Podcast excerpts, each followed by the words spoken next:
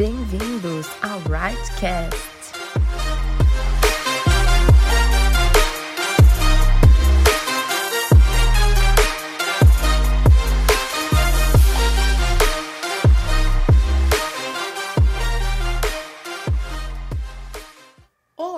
Meu nome é Lua Ulicino, eu sou jornalista, fiz pós-graduação em comunicação e marketing e trabalho com assessoria de imprensa.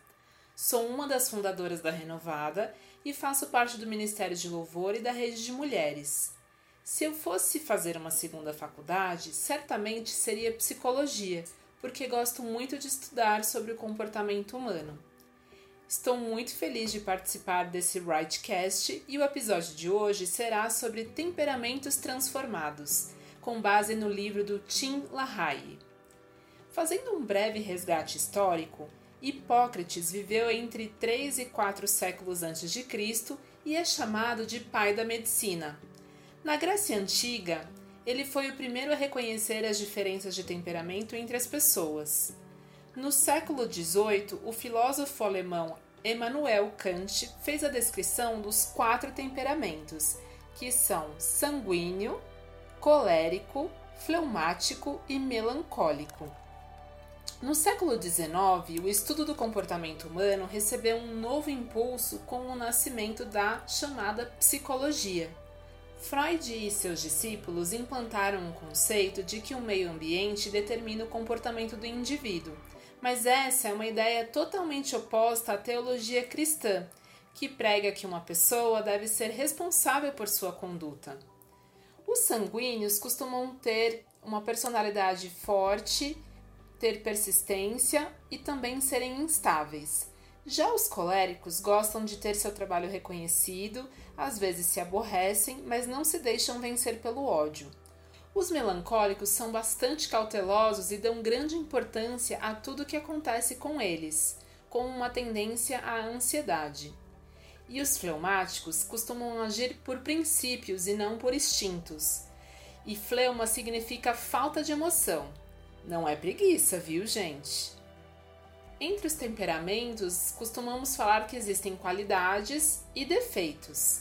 Os sanguíneos costumam ser bons atores, vendedores, oradores, são pessoas comunicativas, simpáticas, companheiras, compreensivas, crédulas, mas também podem ser volúveis, indisciplinadas, impulsivas, inseguras, egocêntricas e às vezes até medrosas.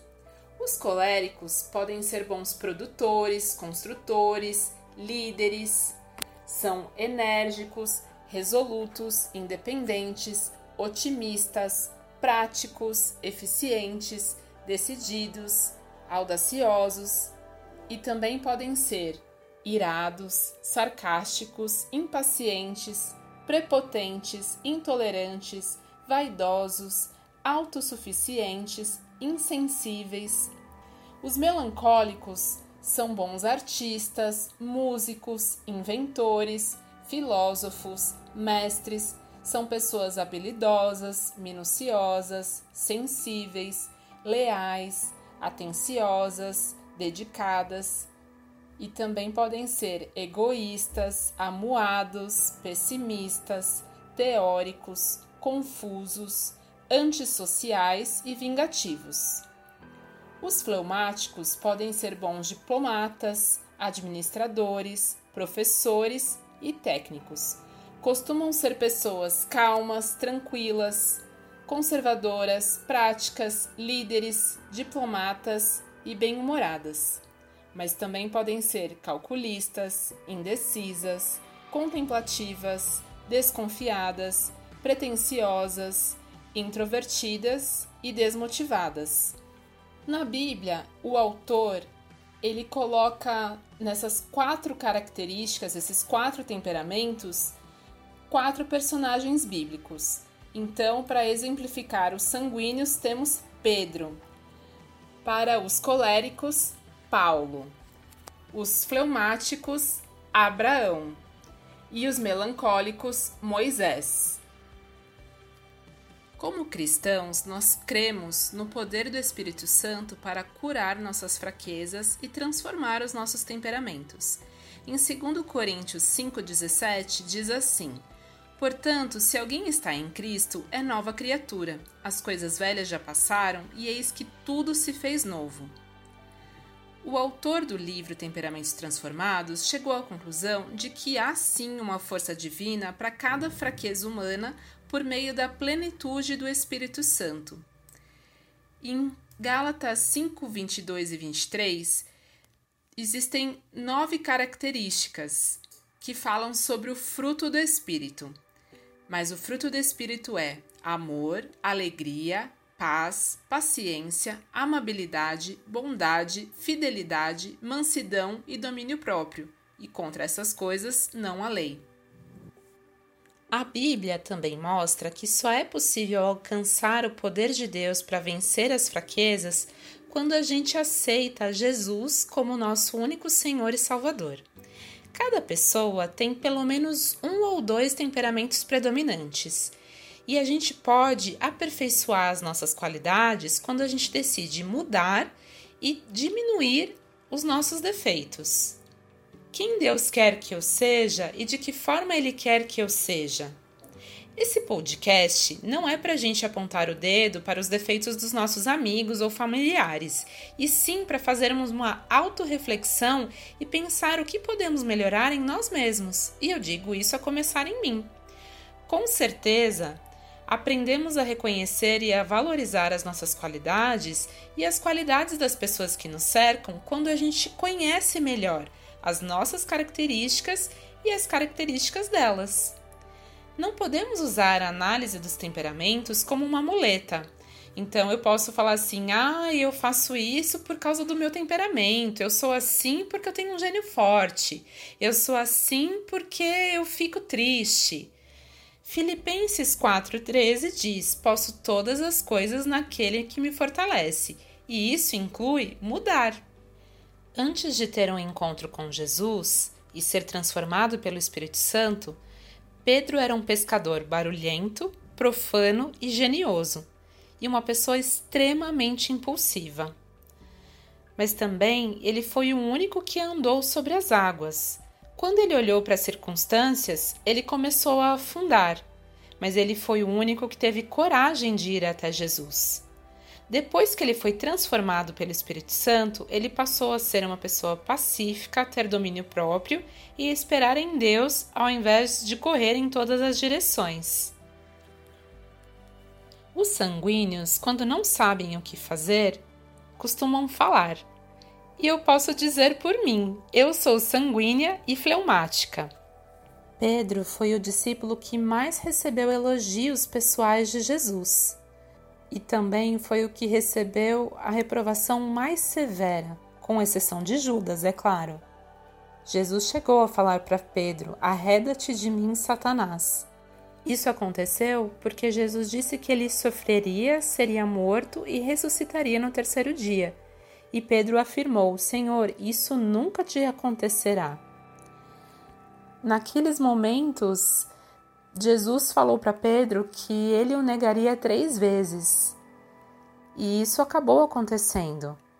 E isso deixou Pedro tão triste, mas tão triste, que ele saiu dali e chorou amargamente, mostrando que ele realmente tinha se arrependido. Jesus mudou o nome de Simão para Pedro, que significa rocha, sobre a qual a igreja de Cristo foi edificada. E de um pescador iletrado, ele se tornou um grande pregador do Evangelho. Paulo, que antes se chamava Saulo, era um grande estudioso da lei e era uma pessoa muito religiosa.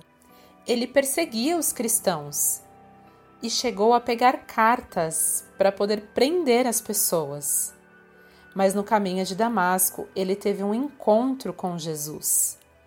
E de perseguidor ele passou a perseguido.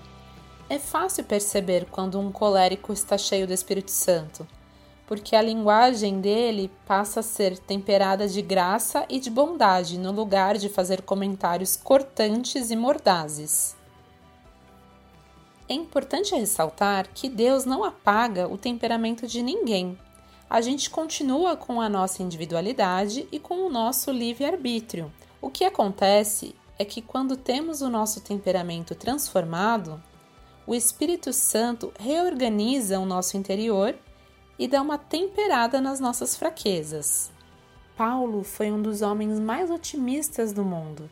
Mesmo tendo sido preso várias vezes, açoitado, apedrejado, passado por naufrágios e muitas situações contrárias, quando ele foi transformado pelo Espírito Santo, ele passou de uma pessoa dura a uma pessoa cheia de amor, de alguém irado, amargo e perseguidor, a alguém caloroso e compassivo.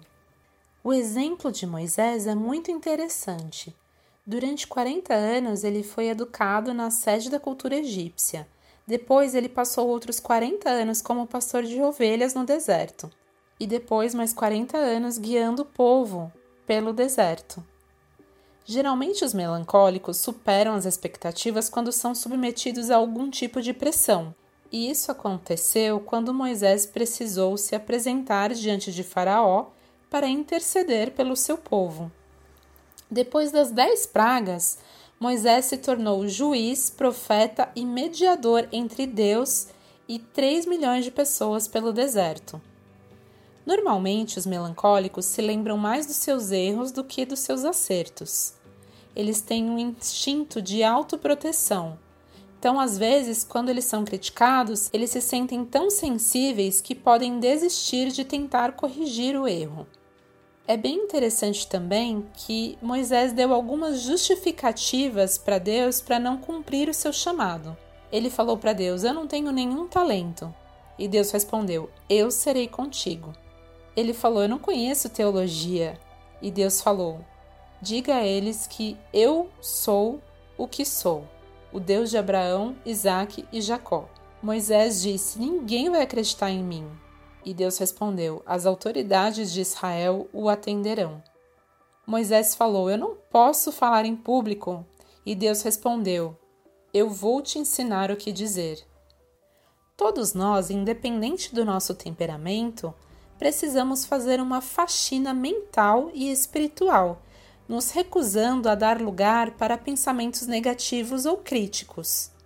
Outro ponto bem importante é a gente reconhecer a amargura, a hostilidade e os maus pensamentos com relação às pessoas que nos ofenderam e liberar perdão sobre a vida delas.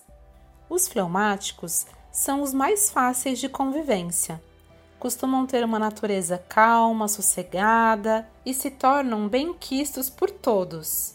Têm um ótimo senso de humor também. Costumam trabalhar bem em equipe, são eficientes, dignos de confiança. Mas uma coisa que atrapalha o fleumático muitas vezes é um medo. E isso aconteceu com Abraão. Quando Abraão recebeu um chamado de Deus para sair da terra, do meio dos parentes e da casa do seu pai e ir à terra que Deus lhe mostraria, Abraão ele dependia tanto dos seus pais e parentes que, ao invés de obedecer inteiramente à ordem de Deus, ele parou em Arã com a família dele. Ele só saiu de lá depois que Terá, o seu pai, faleceu. Ainda assim, ele levou Ló junto com ele. Isso depois trouxe algumas consequências, algumas desavenças entre a família. Abrão, depois passou a ser Abraão, é considerado o pai da fé. Abraão recebeu seis promessas de Deus. Farei de você um grande povo. Eu te abençoarei. Tornarei o seu nome famoso. Você será uma grande bênção. Abençoarei os que te abençoarem e amaldiçoarei os que te amaldiçoarem. Por meio de você, todos os povos da terra serão abençoados. Por medo, por duas vezes, Abraão mentiu que Sara era sua irmã e não sua esposa. Na verdade, Sara era meia-irmã de Abraão. Mas eles eram casados, então, diante de Faraó e diante de um dos reis, aquilo foi uma mentira e ele acabou dando um péssimo testemunho. Outra situação bem marcante foi quando Sara, vendo que a promessa de Deus não estava se cumprindo, né? Estava demorando para acontecer, entregou Agar, sua serva, para que se deitasse com Abrão, e dali nasceu Ismael. Mas Ismael não era o filho da promessa, então alguns anos depois, Sara fez com que Abraão mandasse Agar e Ismael embora, e nisso já tinha nascido Isaac, que era o filho da promessa. Quando Deus testou Abraão, pedindo que ele sacrificasse Isaac, ele não hesitou. Ele confiava tanto em Deus que ele sabia que se Isaac morresse, Deus poderia ressuscitá-lo. Mas isso não precisou acontecer. Em Gênesis 22, 12, um anjo disse a Abraão: Não estendas a mão sobre o rapaz e nada lhe faças, pois agora sei que temes a Deus, porquanto não me negaste o filho, o teu único filho. O segredo para ter um temperamento transformado é andar cheio do Espírito Santo. De uma forma bem resumida, existem cinco passos para que isso aconteça. O primeiro é fazer um autoexame e confessar todo o pecado. O segundo é se submeter inteiramente a Deus. O terceiro é pedir a plenitude do Espírito Santo. O quarto é se apropriar da promessa de Deus e crer que já recebeu essa plenitude. E o quinto é agradecer por sempre reconhecer o seu pecado e pedir que o Espírito Santo esteja sobre a sua vida. Efésios 4:32 diz assim: Antes, sede uns para com os outros benignos, misericordiosos, perdoando-vos uns aos outros, como também Deus vos perdoou em Cristo. E esse é o nosso desafio: procurarmos ser melhores a cada dia, na certeza de que Deus está à nossa frente, nos perdoando pelas nossas falhas e que ao longo do caminho possamos fazer a diferença entre as pessoas que nos cercam. Valorize as suas qualidades e fique atento àqueles pontos que você pode melhorar.